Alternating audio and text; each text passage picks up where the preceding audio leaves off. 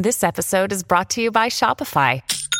Forget the frustration of picking commerce platforms when you switch your business to Shopify, the global commerce platform that supercharges your selling wherever you sell. With Shopify, you'll harness the same intuitive features, trusted apps, and powerful analytics used by the world's leading brands. Sign up today for your $1 per month trial period at shopify.com/tech, all lowercase. That's shopify.com/tech.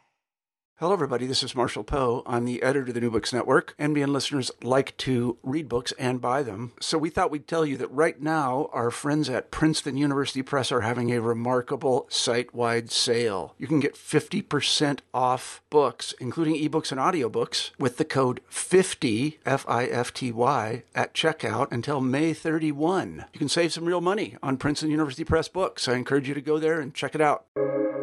Welcome to the New Books Network. Welcome to New Books in Anthropology, a podcast channel on the New Books Network. My name is Jolin, and I'm your host for this episode. I'm here with Dr. Andrew Bickford to discuss his new book, Chemical Heroes, Pharmacological Super Soldiers in the U.S. Military, published by Duke University Press in 2020.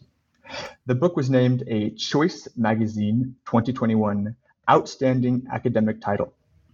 Dr. Bickford is an associate professor of anthropology at Georgetown University. He is also the author of Fallen Elites, the Military Other in Post-Unification Germany, and he is the co-author of the Counter-Counterinsurgency Manual, or Notes on Demilitarizing American Society. Thank you, Andy, for joining me to discuss your book. Great. Thanks, Joel. It's great to be here. I'd like to start our conversation by asking a bit about you. How did you come to be interested in biological and pharmacological interventions in the bodies of soldiers? Here, I'm also curious how you came to write this book and what it means for you. Okay, great. Thanks. So how did I come to be interested in this? I mean, this is something, I talk about at the beginning of Chemical Heroes. I was in the military myself. I spent 5 years in the Army on active duty in the 80s, 84, 89. So that definitely shapes it.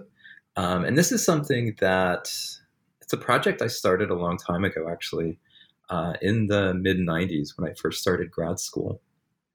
And I really just kind of stumbled upon some of this. I was reading some of Chris Halb's Gray stuff about cyborg soldiers. And then I guess that kind of sparked it. And then started looking into some of these projects. Some I was familiar with, just kind of out of interest, right? But I think it was, reading some of, the cyborg soldier stuff. And then reading a lot of stuff, say, in German aesthetics, interestingly enough, that sparked some interest in this. And starting to see these really interesting connections between sort of like the thinking that seemed to be going on behind these projects and what I was reading, say, from, Ernst Jünger or, Andreas Huyssen or all these other, folks who were working around these things, right? And, early ideas of soldiers, right? Sort of, and soldiers as men of steel, right? So, one of the things that I really started thinking about was, what are these kind of background thoughts and ideas and imaginations that go into this idea of the super soldier? And then what exactly is a super soldier? We hear this term, it's bandied about, it's in pop culture all the time. We think we know what it is, but then what exactly does that mean, say, for the military that's serious about these things, right? So that was definitely part of it. And then also just thinking about these questions of soldiering. This is something that I looked at in my first book in Fallen Elites, sort of like how are soldiers made? I mean, having gone through the process myself, and in many ways just kind of reflecting back on that, soldiers don't just come out of anywhere, right? I mean, it's a really carefully thought out process that states, put into action to make the kinds of soldiers that they want, and to figure out the kinds of violence that they want, how it's going to be modulated or used, how it can be turned on, turned off. And so that was definitely something that I thought about as I was writing this as well, right? So in Fallen Elites, I looked at, you know, how the East German state used politics and gender to make soldiers, right, and to make men. And so in some ways, I mean, this is an extension of that, right? Sort of like, but in this case, thinking about how the U.S. military was using, you know, science and technology, biomedicine to design soldiers and come up with ideas of how it wanted to make soldiers, right? And use these sort of like, you know, biomedical technologies to create the kinds of soldiers that it wants, imagines. And so from that, it really then started to kind of, you know, go off in all of these directions, right? I mean, I think as you see in the book, I mean, it kind of, you know, it ramifies in all sorts of ways. And the more I looked and kind of pushing these things back, looking at these early histories, right, and realizing this is something that's actually been around for quite a while, you know, in the U.S. case, right? So that was really the beginnings of it, right? I mean, as I said, I mean, this is something I started in the 90s in grad school, and then actually thought about doing my dissertation on it, and had a number of folks tell me, like, you might not want to do this. No one is probably going to understand it. And so I set it aside and did work in Germany, did sort of like more traditional field work and anthropology, and then decided to come back to it. So it's something I'd been tracing for, God, quite a while, 20 years. Which was interesting to then sit down and write this and have this kind of like long durée view of this, right? So that's some of the things that went into the making of it and how I was interested in it. And as you talk about in the book, in a sense, you were enhanced as a soldier in the Army. Can you tell us a little bit about that? Right. Yeah. I mean, and that's one thing I wanted to push in this as well, just sort of like what exactly is an enhancement, right? And sort of, you know, what do we mean when we talked about enhanced soldiers? And so, yeah, I mean, in a weird way, I suppose, yeah, I mean, I was enhanced as well, as all soldiers are, right? I mean, one of the first things done, you know, is a series of vaccinations. And, you know, I can't remember, I think I'd had my head shaved first. I can't remember now. I mean, it's all a little bit blurry. But I remember, you know, standing in a line, and there was a medic on both sides of me, and there's a line of them. And, you know, each one had an auto injector gun, sort of like a hypodermic injector gun. And you'd march up, you had your sleeves rolled up, you'd get a shot in each arm, and you'd move ahead, you'd get another shot. So in the space of a minute, you know, you get like 10, 12 vaccinations. And, you know, it's something that's stuck with me, obviously, right? And I, you know, I've thought more about this, and it, you know, that's one of the first things that has to be done to a soldier, is that sort of, you know, you have to be medically prepared, right?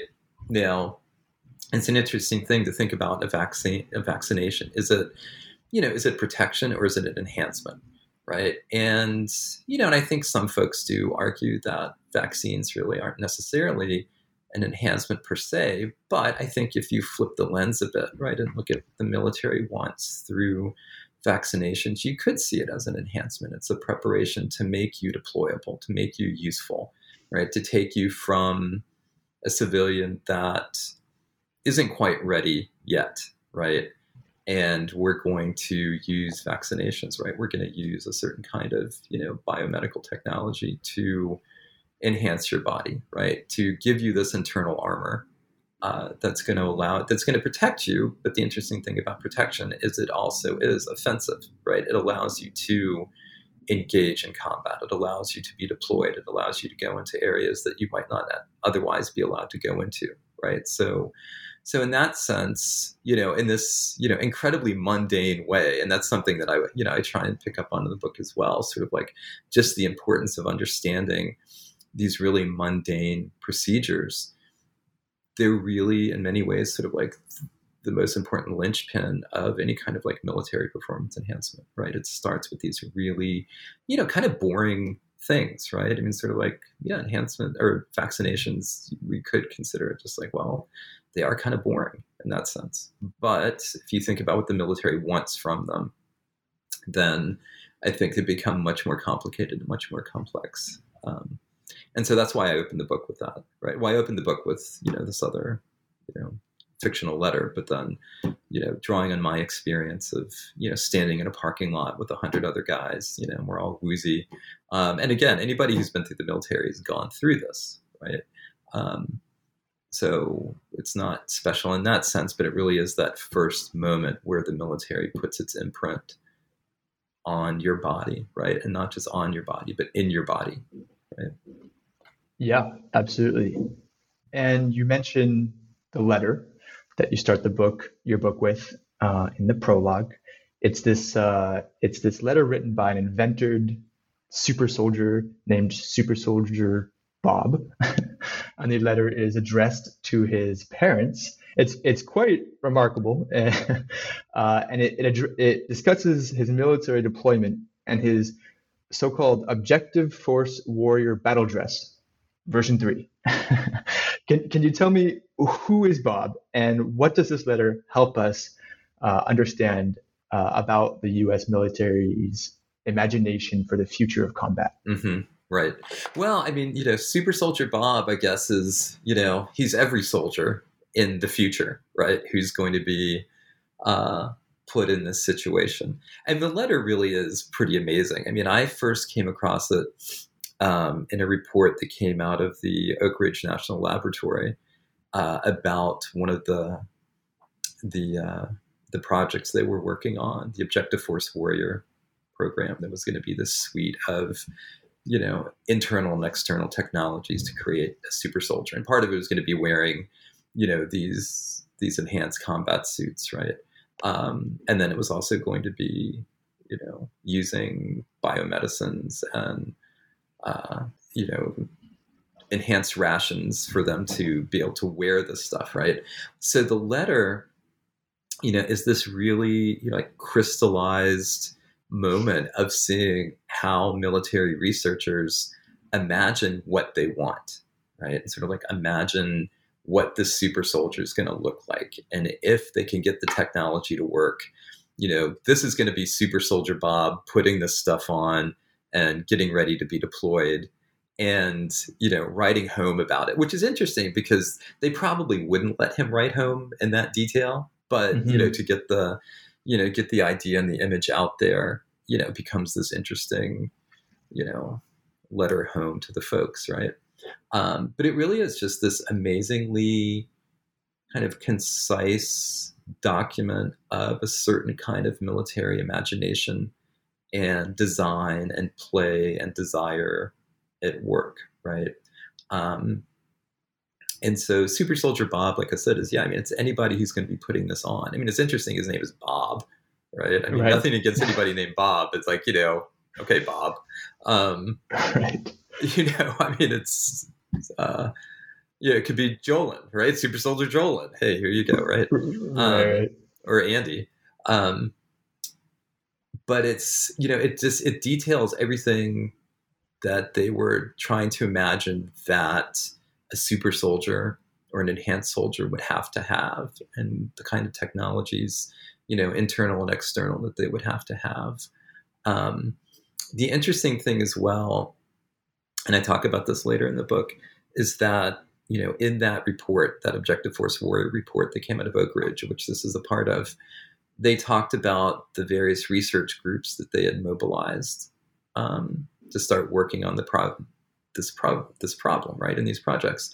And they said that the sort of like the mobilizing, so how did they put it, you know, the operative term for all of the groups was wouldn't it be cool if ... So that becomes this prompt of, you know, these folks who are these, you know, incredibly talented, you know, military researchers and scientists and technicians sitting in around a room. Well, anything you can think of, that would be cool could go into the super soldier. We just have to see if we can have the technology, right? So it's also a commentary on just sort of like how this process works, right? Sort of like the brainstorming and the creativity and the imagination that goes into starting this out, right? And then following through with that, right? So if you can imagine it, perhaps it could be done, right? If you can imagine sharks with laser beams, well, maybe we can get there, right? Like, from, Dr. Evil and Austin Powers. So it just, it also was just this moment of like realizing just the serious play involved in this, right? In many ways, the deadly serious play of designing soldiers and coming up with these technologies that then go into the super soldier. So it's, there's more in this letter I could probably pull out than I did in the book, right? Because I think it really just speaks to this moment, to the imaginations about the future, imagining the threats of the future and how they're going to be countered. And again, it's sort of, some of the central themes of the book. How are these threats going to be solved in the body of the soldier, who then has to go out and engage these threats, deal with these threats? Right. And so there's the imagined future threats. There's certainly that problem, so to speak, that the military is trying to solve. There's also the threat of will and willpower, as you mentioned. And I have to say here, your book really, I think, changed how I think about war and the U.S. military. I hear a lot about the so-called next frontier of war being cyberspace or outer space, right? It's with Space Force Command or whatever it's called being now a real thing. But you write, and I'm going to quote you, "As warfare evolves and advances, the interior of the soldier in all its myriad layers, functions, and systems is the last frontier of militarization," unquote.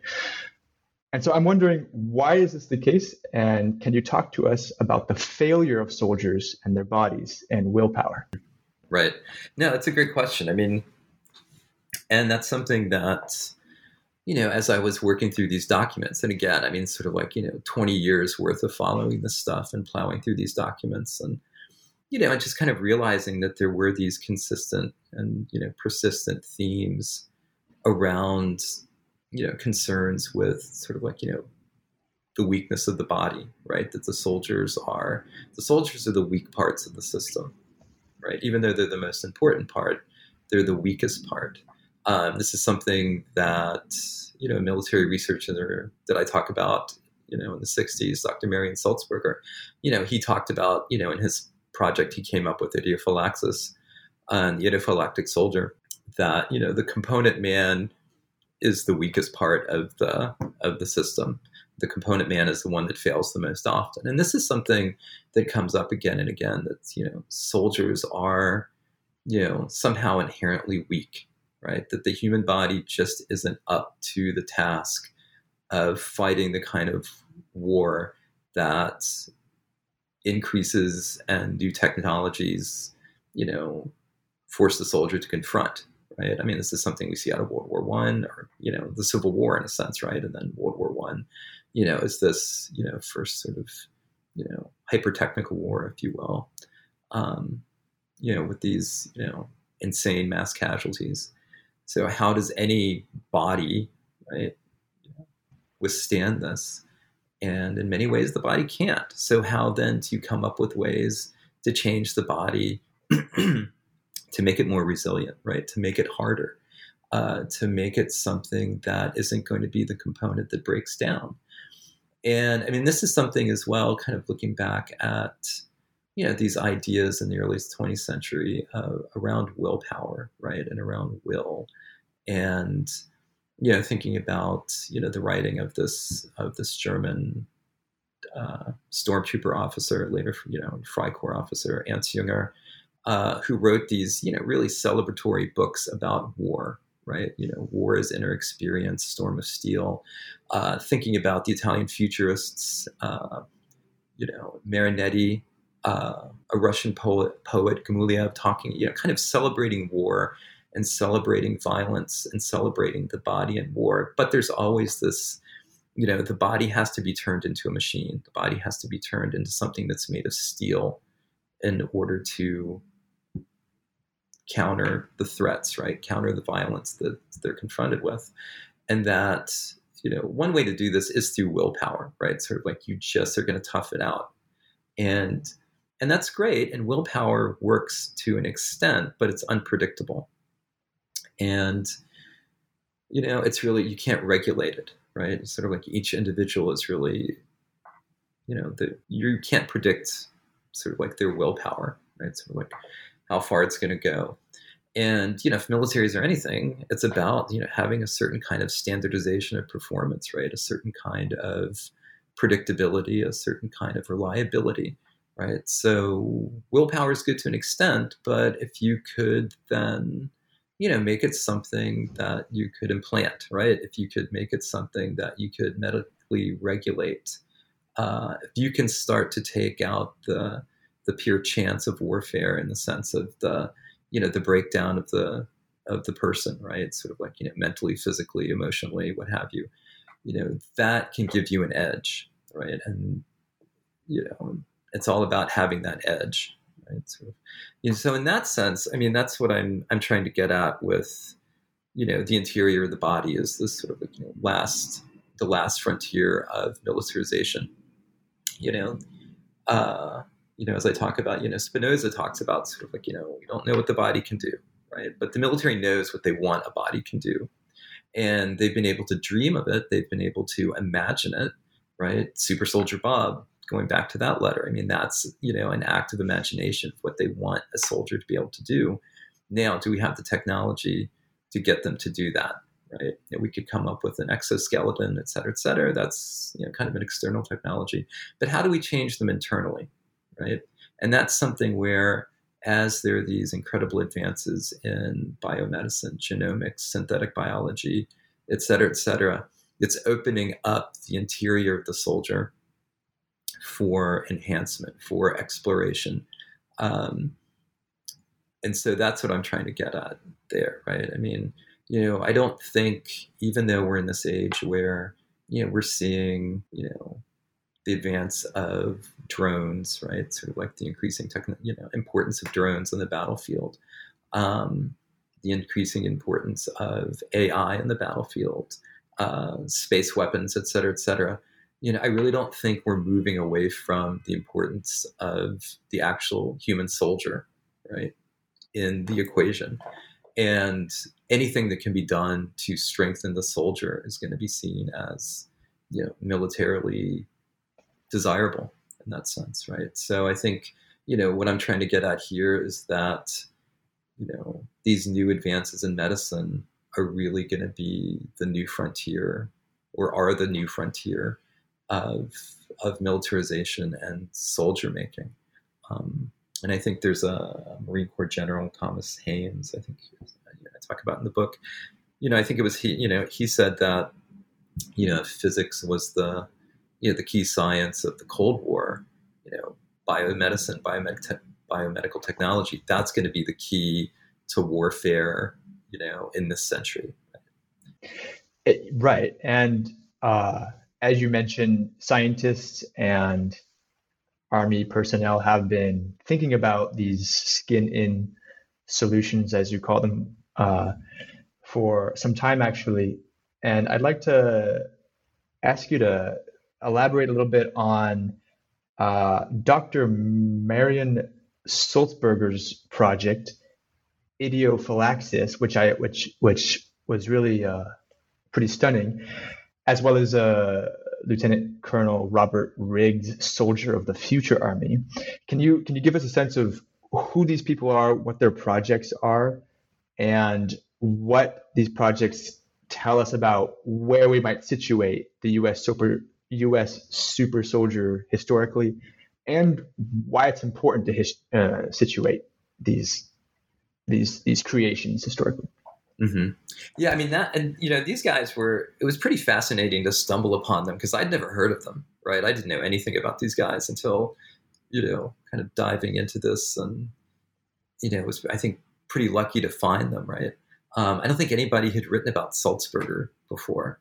But Riggs's work in the 50s, The Soldier of the Future Army, he was, I don't know that much about him, sort of like who exactly he was, right? I mean, I think he was an armor officer who became a liaison officer to the Nationalist Chinese Army, right? So he was a virulent anti-communist, I know that.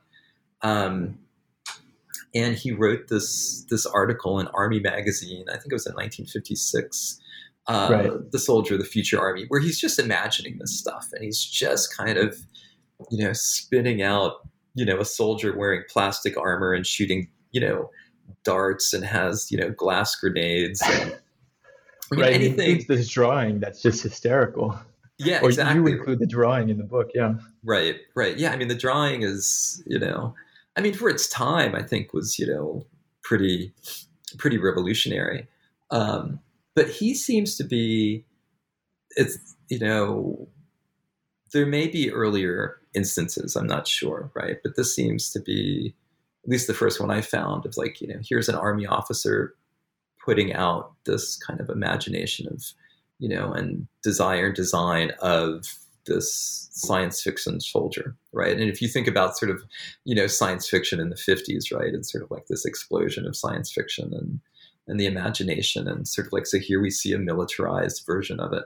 And he came up with like these flying centaurs and Mata Hari robots and, these nuclear powered planes that would drop these guys. I mean, he really came up with this, this pretty amazing idea of a new type of warfare that was trying to get away from what had happened in World War II, right? Even though World War II was a much more, fluid form of warfare than World War I, he was trying to expand this into this really, complicated kind of 3D battle space with the super soldier being the linchpin, right? I'm not so sure. Well, I mean, Riggs's work comes back, interestingly enough, today, right? I mean, I can talk about that in a minute. I don't really know how much they took his works. It's hard to know how much this was taken seriously, even though it becomes sort of like the, the foundation stone for these later projects, right? I mean, but the guy who seems to really have had a fair amount of influence, interesting enough, is Marion Sulzberger, and I mean, this is one of those things when you start a project, like you really have no idea where it's going to go. And I really never thought I'd be reading about military dermatology or, diving into the life and the work of some military dermatologist, right? But I mean, that's who Marion Sulzberger was. He was this very famous dermatologist. The Journal of the American Medical Association named him the dermatologist of the century in the 80s. And he was originally a World War I Navy pilot, so like one of the first Navy pilots, and that entitled him to be a member of something called the Order of Daedalus, which is interesting, right? So he's this early naval aviator. He becomes a doctor, goes to Europe, goes to med school. World War II comes about. He wrote something like 100 plus secret reports for the Navy, I think around medicine, chemical warfare, etc. Right? So becomes, this very kind of like deeply situated military doctor. In the 60s, he's then named head of Army Research and Development. And then in 1962, gives this talk at West Point, call about the idiophylactic soldier. And this is his idea and his call for, for a complete rethinking of the soldier, where, Riggs is kind of just coming up with all this, kind of external armor, right? Skin out solutions, if you will. Sulzberger is really imagining a reconfiguration of the soldier from the inside out, because he says the soldier's the weak point. And his experiences in the Pacific, dealing with soldiers who have succumbed to disease and illness, all sorts of, skin diseases, etc. Realizing that it's sort of like, these kind of like medical conditions, environmental conditions that are going to, actually have much more of an impact on the soldier than, say, combat and wounding, right? So how do you change the soldier from the inside out? How do you protect the soldier internally through vaccinations, other kinds of forms of medications, et cetera, et cetera? How do you start this, you know, worldwide search for every possible pathogen that could be a threat to the soldier, and how do you come up with a counter to this? And then how do you enhance the soldier to respond to this, right? To be resistant to these things. He also even imagined and, you know, was hoping to come up with a way of turning a soldier's skin into a kind of, you know, anti-nuclear armor, right? So that it would be resistant to flash burns, right? So the soldier wouldn't, you know, would be able to continue to fight even in the face of, you know, a nuclear blast. So he really seems to start the ball rolling with this idea of rethinking the soldier from the inside out, and you know, pretty much makes the argument. Yeah, I mean, you can have all this add-on equipment, you can have all of these, you know, external forms of armor, but you really have to armor the soldier. You have to turn the soldier into his or her own kind of body armor, right? And he writes this report called Body Armor, talking about how the military has this endless supply of body armor and that it's human skin. And how do you turn the human and the human skin into their own, you know, militarily useful kind of armor, right? Right. You know, and so, you know, as far out as it sounds, it really becomes, you know, sort of like the, one of these foundational moments in this idea of imagining the super soldier. And it's here that he's really, interestingly enough, starts talking about the naked soldier, right? Nudity comes up a lot in all of this, even though we're talking about soldiers that might act like machines or look like robots. Or when we think about a super soldier, we think about, you know, Terminator, right? Or RoboCop or something like that. But in a lot of this, you know, kind of like military imaginary around these things, nudity and the naked soldier comes up again and again. And it seems to be a way to assuage any kinds of fears around losing the humanity of the soldier, interestingly enough, right? Okay. You know, I mean, it's an odd kind of course that runs through this, right? But, and it's something I try and talk about in the book. But, you know, Sulzberger, you know, makes the point that the military needs to internally armor the soldier to such a degree that even if he were to find himself naked on the battlefield, he could still operate and fight efficiently. So he doesn't need all this stuff, right? He just needs to be this, you know, internally armored man of steel, right? And again, this comes back to these steel metaphors of the 20th century, right? Where, you know, this is both something the military is thinking about, but you also see it sort of, you know, in industrial production. I mean, sort of, you know, the Soviets had their own kind of man of steel. Like Stalin means steel, the man of steel, right? And it's going to be, you know, the man who was so hardy and resilient and strong that they could withstand the, you know, the stresses of industrial production. But you also see it, you know, as, you know, a kind of idea and imagination and metaphor of the soldier who is so strong and made of steel that even if they're naked, they can survive on the battlefield. They don't need equipment in a sense. Right, right. And I want to pick up on the this thread of nudity, which I found particularly interesting. In part 3 of the book, you discussed TALOS, which stands for Tactical Assault Light Operator Suit. It's the U.S. military's 2014 project, and it is also referred to as the Iron Man suit because, as you describe, it looks like a proto-man machine. But what's interesting is even though the design has protective wearable armor, as you're talking about, this layer of steel on the outside, its designers continue to talk about the naked soldier and the nude warrior. And so I wanted to dig in a little bit deeper into what is significant about nudeness with regards to this imagined super soldier. What is the military strategy to respond to what you refer to as the biotechnical and biomedical emasculation of soldiers? Can you talk a little bit about that process and that paradox. Right. Yeah. I mean, and it's fascinating that this comes up again and again, right? I mean, this is, one of the more, to me, kind of interesting, parts of all this, that this thread of nudity, it continues to run through it. And, part of it, I mean, I think speaks to, even as they're designing this stuff and imagining this stuff, there is a fear of emasculation, right? There is a fear of losing, sort of like what it means to be a soldier. And, that soldiering can't just devolve into something that is simply about machines, right? Sort of like we still have to have, the strong male, right? Sort of like the strong man is part of this.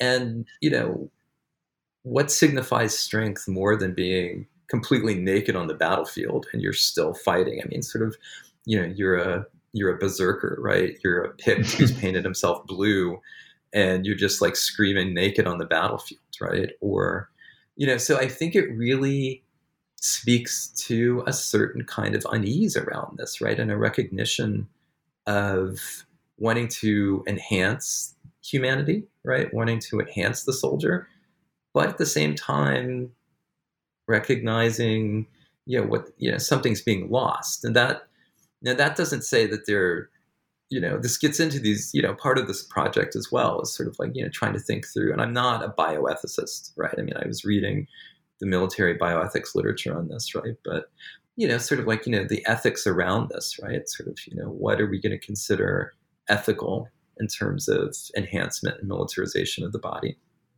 And so, the questions around nudity, I mean, I think are incredibly complicated, right? And as I said, I mean, they speak to a fear of losing a certain kind of masculine prowess, of the soldier being emasculated, but then simultaneously showing and demonstrating that our soldiers are so enhanced and that they're so strong and so capable and powerful that they don't need equipment, right? That they really can just show up on the battlefield naked and still fight and survive and be, successful and victorious, right? So it becomes this really interesting kind of, kind of like cultural anthropological moment of, thinking about masculinity and the body and technology and medicine, and myth. I mean, this is something that I try and work through in the book as well, thinking about sort of like how myth is engaged with this.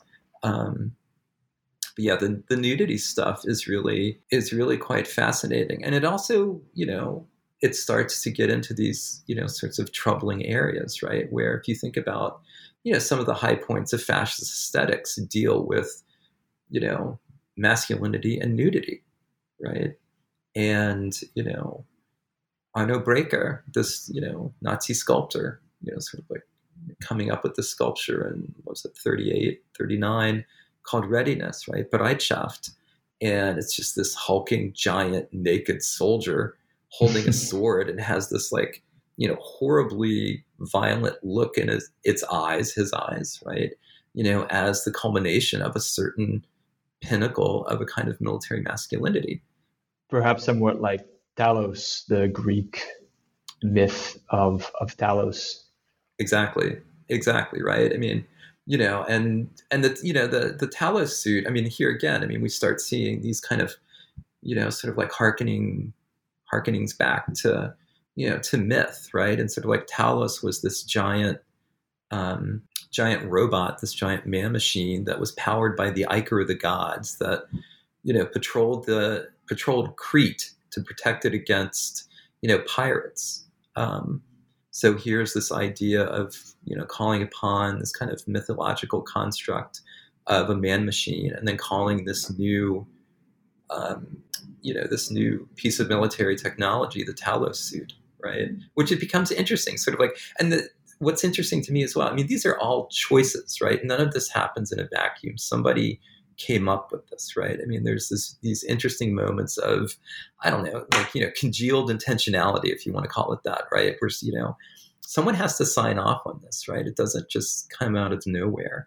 And it becomes an interesting moment of how they're imagining what they're drawing upon, the kinds of images they want to project, the kind of propaganda images that they want to project. I mean, because so much of this is about projecting a certain kind of strength and invincibility, right? And so, yeah, the Talos suit, I mean, interestingly enough, I mean, you know, that was supposed to be a suit of liquid metal armor that soldiers would get into. And, you know, it would harden on impact if, a bullet hit it. And a lot of this came from, what was his name? The head of the SEALs, Admiral William McRaven.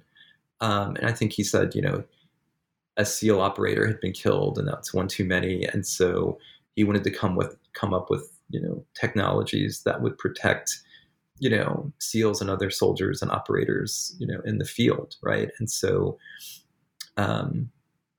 the Talos suit, I think, was finally canceled like 2018, 2019, because they couldn't get the, you know, I don't think liquid metal that you can wear really exists, even though there were people going on, you know, I think Fox News saying this will be in the field in the next 2 years and et cetera, right? But the interesting thing is, even if this stuff fails, it doesn't really fail. It becomes the, you know, sort of like the building block of the next iteration of something, right? So, you know, we'll just keep building and building and building upon this. But again, I mean, you know, your question about nudity is a really interesting one, right? And, you know, and Talos, because through all of this, right, through all of these, you know, like, you know, incredibly, you know, advanced projects, right, and sort of like ideas, there continues to be this undercurrent of mythology, right? There continues to be this undercurrent of, I don't know, call it what you will, maybe an unease, right? Or, you know, calling upon the, you know, I don't know, the mythic past to make sense of or work through or deal with or project power through, you know, these modern technologies, if that makes sense. Yeah, absolutely. And what's striking to me is as you state in the book, and as it's pretty clear in the book, your sort of your object of analysis is the imagination, is the military imaginary, and more specifically, the sort of preemption and anticipation of what could be. And here I'd like to pick up on a thread that you talk about in the book, which is the complexity of the relationship between the soldier and the state. I'm going to quote you here. You write, "Vision and preemption are to find their anchor and expression in the body of the enhanced soldier and help bring such a soldier into being." So can you tell us a little bit more about the relationship between the enhanced soldier and the state? You employ the concept Onto Power, that is Onto power for our listeners. And so I'm curious how this concept of Onto Power helps us understand the transformation from body of the citizen to soldier to super soldier, whatever that is. Mm-hmm. Okay. Yeah, I mean, you know, Onto Power, that's something that philosopher theorist Brian Massumi came up with, right? And it's really sort of, you know, how do we bring the future into being, right? Sort of like onto, you know, bringing something into being. So the military is constantly trying to figure out what the next threats are going to be, right? And so it's this constant what if, right? I mean, you know, constant dealing with the uncertainty of the future. So trying to imagine what's going to happen in the future, right? And then how do you create the technologies in the present to deal with, you know, as Rumsfeld said, the unknown unknowns, right? And that this is something that Brian Massumi in his book Onto Power works through, right? You know, how do you take this moment of the unknown unknowns and the known unknowns and all of this and these ideas of preemption and anticipation, right? So if we can anticipate the future, perhaps we can preempt it, right? But we have to do that now. So you have to take these things that have never happened. They may never happen, but they possibly could happen. And how do we take all of these kind of like subjunctive moments, if you will, and then make them real in the present, right? So how then do you take all of that? How do you imagine future threats, try and preempt them? How do you come up with the technologies to do this? And then if the soldier really is the most important part of the system, right, of the system of systems, how then do you come up with these biomedical technologies that will counter these possible future threats, but you do it now, and you make the technologies now to put it in the soldier now, so that if, when the future happens, if the future happens, then the soldier's ready, right? So it's this kind of interesting feedback loop of imagining any possible threat, right? And this is something that Sulzberger was trying to do. He wasn't using, you know, these terms about preemption, anticipation, onto power, et cetera, but he was really, you know, trying to imagine all of the possible stressors and threats that could face a soldier and then come up with solutions and embed them in the soldier now, right? So you're taking things that might possibly never happen, but you come up with a solution to it, ideally, and then you put, you know, you put that in the soldier. That's the skin-in solution to these possible future threats, right? And, you know, if you think about, you know, what a soldier is, right?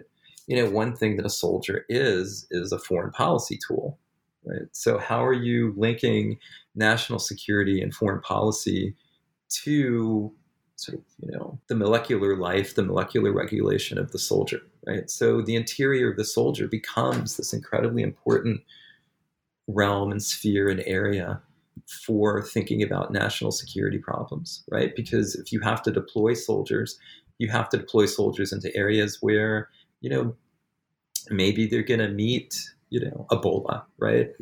Or something, right? Or now it's monkeypox, right? So you have to just kind of like catalog, think through the future. So really the idea of onto power, as I understand that as I use it in here, is just like making the future real now. Even if the future never happens, you have to make a certain kind of future and a certain imagination of the future real now in order to make soldiers deployable and useful. And then this gets into the idea of readiness, right? And the military is really, you know, that's one of the most important concepts and sort of like driving forces in the military. You know, you have to be ready to fight now. Soldiers have to be ready to go. And if the future is all, and anywhere, exactly, right? Anywhere. I mean, if the world is the battlefield, then they have to be ready to fight anywhere at any time, right now, anywhere in the world, against any kind of threat or stressor. So how do you start to deal with this, right? How do you start to come up with ways to counter these possible future threats? So as I try and work through in the book, I mean, you know, these ideas of preemption, anticipation, you know, making the future, you know, real now. I think, you know, Massumi talks about sort of like how the future is felt into reality in the present, how all of this links to readiness, and then how all of this links to, you know, national security, foreign policy, military policy, et cetera, right? So, you know, which kind of gets back to your question earlier, you know, why I think that, you know, this interior militarization is really like the next frontier, right? Because the more we can do with the, you know, internally in the soldier, right, the better able the soldier is going to be to fight, perform in the battlefield, you know, be ready, et cetera, right? But again, I mean, this is something that, you know, I want to think through, I hopefully think through in the book as well, or get people to think, you know, start thinking through sort of, you know, just, you know, the ethics of it, right? Sort of, you know, ultimately, what do we want from our soldiers and what are we willing to do to them to get it, right? And I mean, that's something that I think, you know, we do need to be very concerned about, right? I mean, you know, as the military pursues these projects and, you know, whether or not they, you know, some are going to be successful, some are not, it really does kind of open up a lot of questions about, you know, not just the foreign policy realm, right? But just sort of, you know, what are we doing to these soldiers, right? What are we doing to people who have to volunteer for the military, right? That will come back to the military. So all of this to me, you know, starts to kind of congeal and come together as we think about, you know, the idea of the super soldier, right? Absolutely. Related to that, something I had, really never, I think, considered in thinking about military operations and soldiers was this double bind that you talk about where enhancement, whatever sort of internal enhancement a soldier may have or receive, both protects and compels the soldier. And so in what sense, can you talk a little bit about how the military issue of the soldier's body is a labor issue, as you say? Mm-hmm. Right. I mean, what I'm trying to get at there, right, if you think about, I mean, the more the military can enhance the soldier, right, the more the military can protect the soldier and make them deployable, right? I mean, let's put it this way. You know, I don't want to see, you know, nobody wants to see sort of like wounded or dead soldiers, right? You know, and so technologies that can protect them or save them, you know, can be good things, right? Are good things.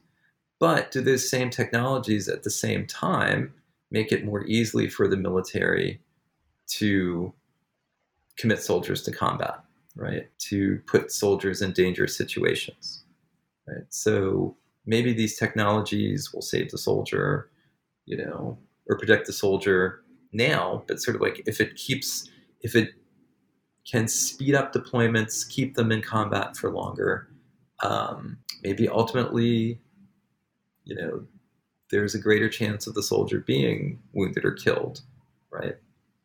So I think when I talk about sort of like, you know, the double-edged nature of this, right? Yes, I mean, these technologies can and do protect soldiers, right? They can save lives. That's a good thing.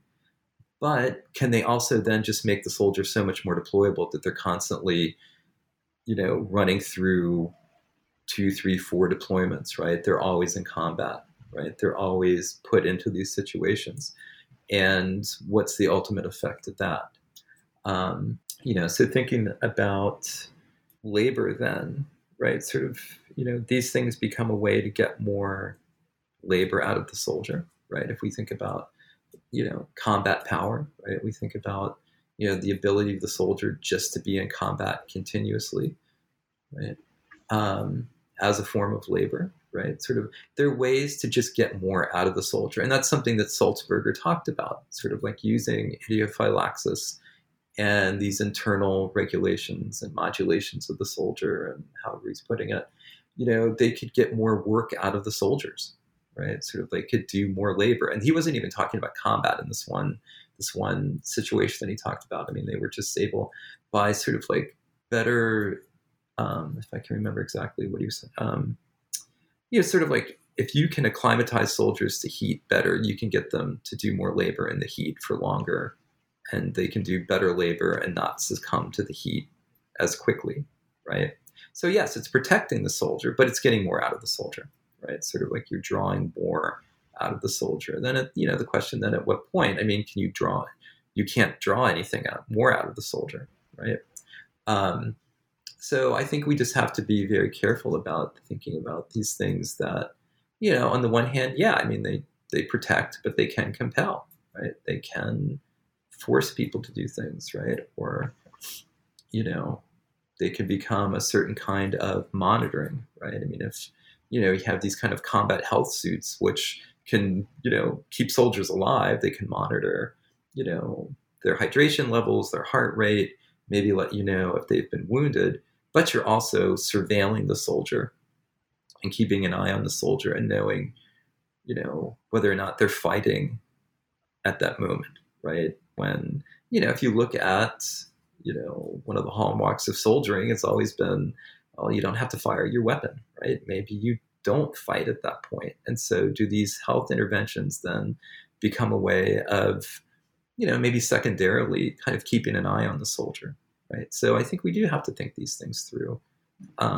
you know, in terms of, you know, not just, you know, labor, which I do think it is a labor issue at the end of the day, but also then just sort of like, you know, compulsion, right? Sort of like, what is it going to mean to be a soldier that's constantly monitored, right? I think ultimately what this is, you know, poised to do is to change fundamentally what it means to be a soldier, right? What it means to serve in a military that, you know, can sort of like utilize these technologies, right? And deploy these technologies widely.